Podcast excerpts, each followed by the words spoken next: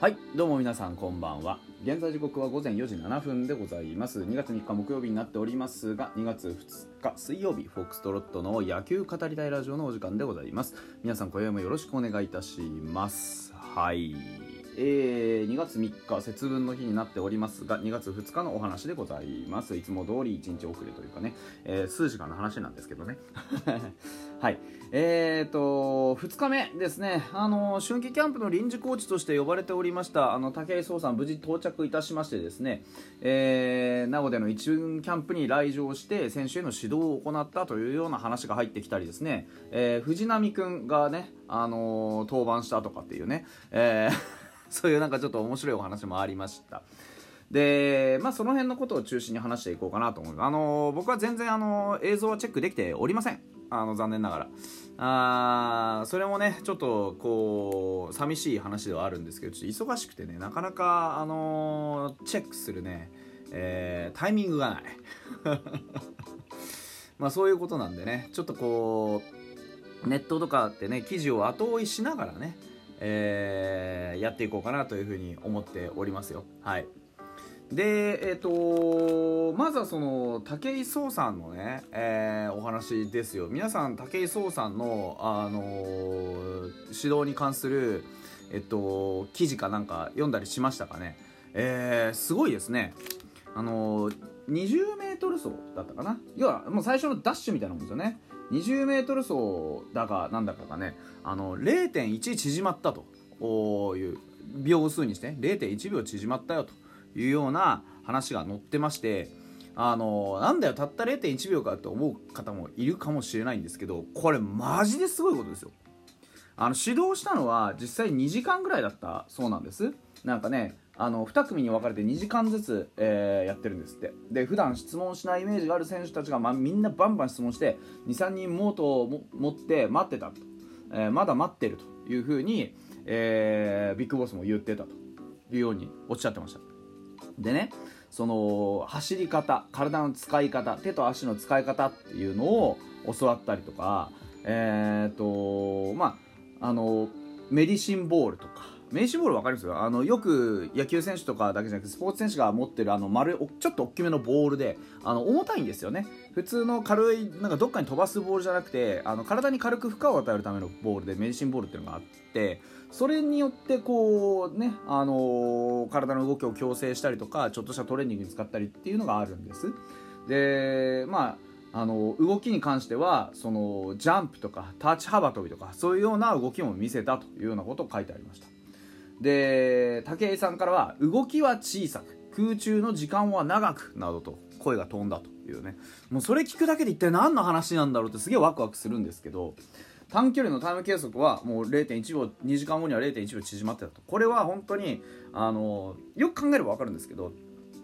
スタートダッシュで 0.1 秒縮まる、ね、20メートルってことはスタートダッシュですから、スタートダッシュでね1秒 0.1 秒縮まるっつうの、これすごいことですよマジで。だってそれスタートダッシュの20秒が 0.1 秒縮まれば、仮にねそのままグッと加速してきたら、最終的には多分 0.23 秒違ってくるはずなんですよ。だからそう考えると、その 0.1 秒を例えばね 100m の選手とかがしっかりこう削っていってね、その記録出すっていうためにすごくしのぎを削ってるわけでしょ。だから野球選手のね、こう身体能力をもってして、こういう風にね専門家の指導を受けると、ただ走るっていうだけでもこの短時間でこれだけの成果が出るわけですよ。だからやっぱりいかにね、専門のことをやってきてないかっていうのもあるじゃないですか。例えば野球選手はあくまで野球選手なんだから、走る専門のことってやってないわけですね。やっぱりその持ちは持ちやじゃないですけど、専門性の高い分野については専門家の意見っていうのをまず聞くべきなんですよね。武井壮さんだってね、その今でこそああやってね百獣の王的なタレントやってますけれども、もともとそのデカスロの日本競技、日本のその第一人者ね、元ランキング1位で、今もねマスターズの何だったっけな、なんかの記録持ってますよね。マスターズ陸上っていうのがあって、そういうのをこうやっぱり現役でやっぱり体を動かしたり、やられてる方なんですよ。そういう方の指導っていうのがやっぱり効くわけですよね。何が大事かっていうのは、その専門的な体の動かし方っていうのが野球の動きに還元されることによって選手たちがその走るっていうこと以外にも新たな可能性を見出してくれる、もしくはその、ね、同じただ走るために使ってた体の動きのトレースによって、バッティングですとかね、守備の時ですとか、そういった時にただ守備をやったりただバッティングしているだけじゃわからない動きっていうのを発見することができる。そうすると例えば可動域が上がったりとか怪我を しづらくなったりとか、ね、その自分の技術に還元することができる。これ昨日も言いましたけど本当にすごいことなんですよね。うん、やっぱりこうね僕もねこんなに早く一発でボンって結果が出ると思ってなかったので、いやこのね 0.1 秒縮まったタイムが問題なんじゃなくて、2時間で目に見えて数値化できる変化がドンって出たっていうのが、これがすごいことなんですよ。いくら縮む、これは 0.05 秒とかでもいいんです。でも 0.05 秒やったら、ね、その2時間やったら 0.05 秒をこう削ることができたっていうこの体験が大事ですよね。成功体験ですよ。こうやっていろいろ考えて一生懸命学ぶことによって成果が出る。で成果が出やすいところをまた呼んできて選んでますもんね、新庄さんもね。これだから僕はすごく新庄さんやっぱり、見るべきところは見てるな、やるべきことも分かってるなっていうのが、いかにそのまあね前から言ってますけど、新庄さんはやっぱり野球に関してはストイックですよ。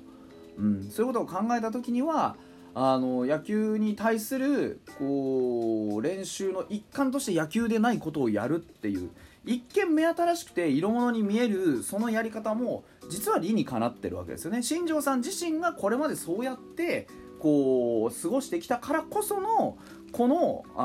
臨時コーチですし、だからこそのこの成果の出方だと思いますね。いや本当に非常に僕は感心しております、このことについてはね。うん、だから明日以降またね、明日は2軍の方ですかに行くって言ってますけれども、そういうことも非常にね楽しみですし、ね、同じことをやるにしても違うことをやるにしてもいろんな刺激がチームに与えられていて、刺激といえばだから新庄さんのフラフープもねあったじゃないですか。なんだっけフラフープの輪っかの中を通すように送球しなさいっていう送球練習ですよね。いつだったかね、ちょっと前には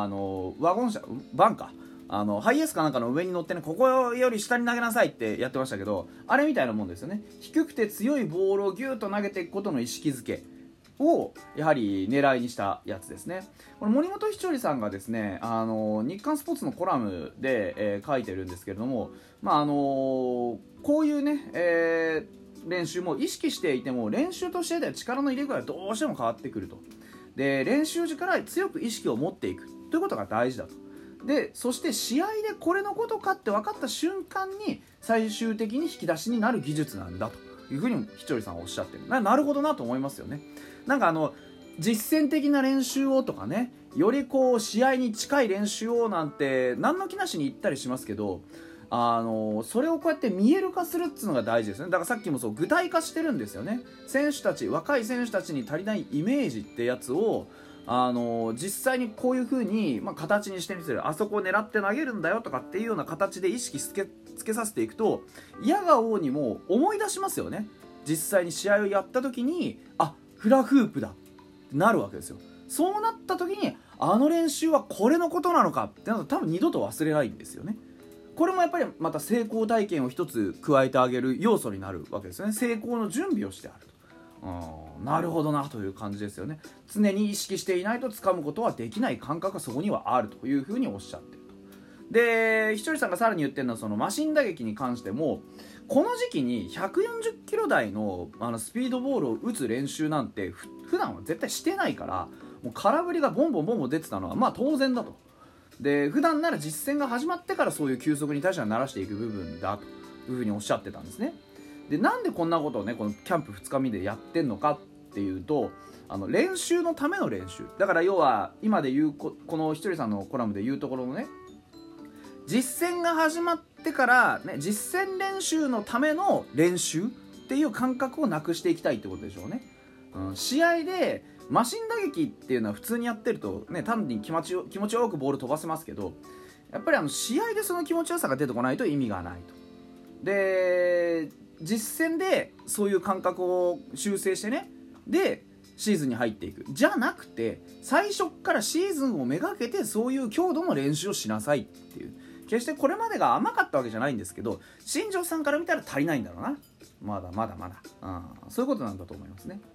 で、ひとりさんがこの2つの練習を見て言ってるのが、継続していくことに意味があると。打撃について監督から昔言われてたのが、ポイントを前にして打つだけだと。力を抜いてトスバッティングみたいに打席でボールが見えるようになったらバッターは有利と。試合でめちゃくちゃ打てると。この感覚をひとりさんは完全につかむことできなかったけれども、意識を持ち続けることで少し打撃の中で力を抜く大事さっていうのを理解することができたんだと。チーム全体でそういう、ね、こういう目に見える、ね、効果的な印象付けの練習をすることで、大きくこういう方向を向きなさいっていうベクトルをつけていく。で、そのベクトルをつけるためにこの入りを大事にしたわけですよね。このタイミング、キャンプ2日目っていうタイミングで武井壮さんに来てもらって、こういう目に見える結果を出したりとか、フラフープを使って強烈に印象に残るような練習法を打ち出すことによって、その同じベクトルを向かせる、同じ意識をこう植え付けていくっていう、これはまたビッグボス流の、非常に素晴らしいね、指導法なんじゃないかなというふうに思います。教えすぎない、ね、意識をつけるってことの大事さですよね。キャンプ今後も楽しみになってまいりました。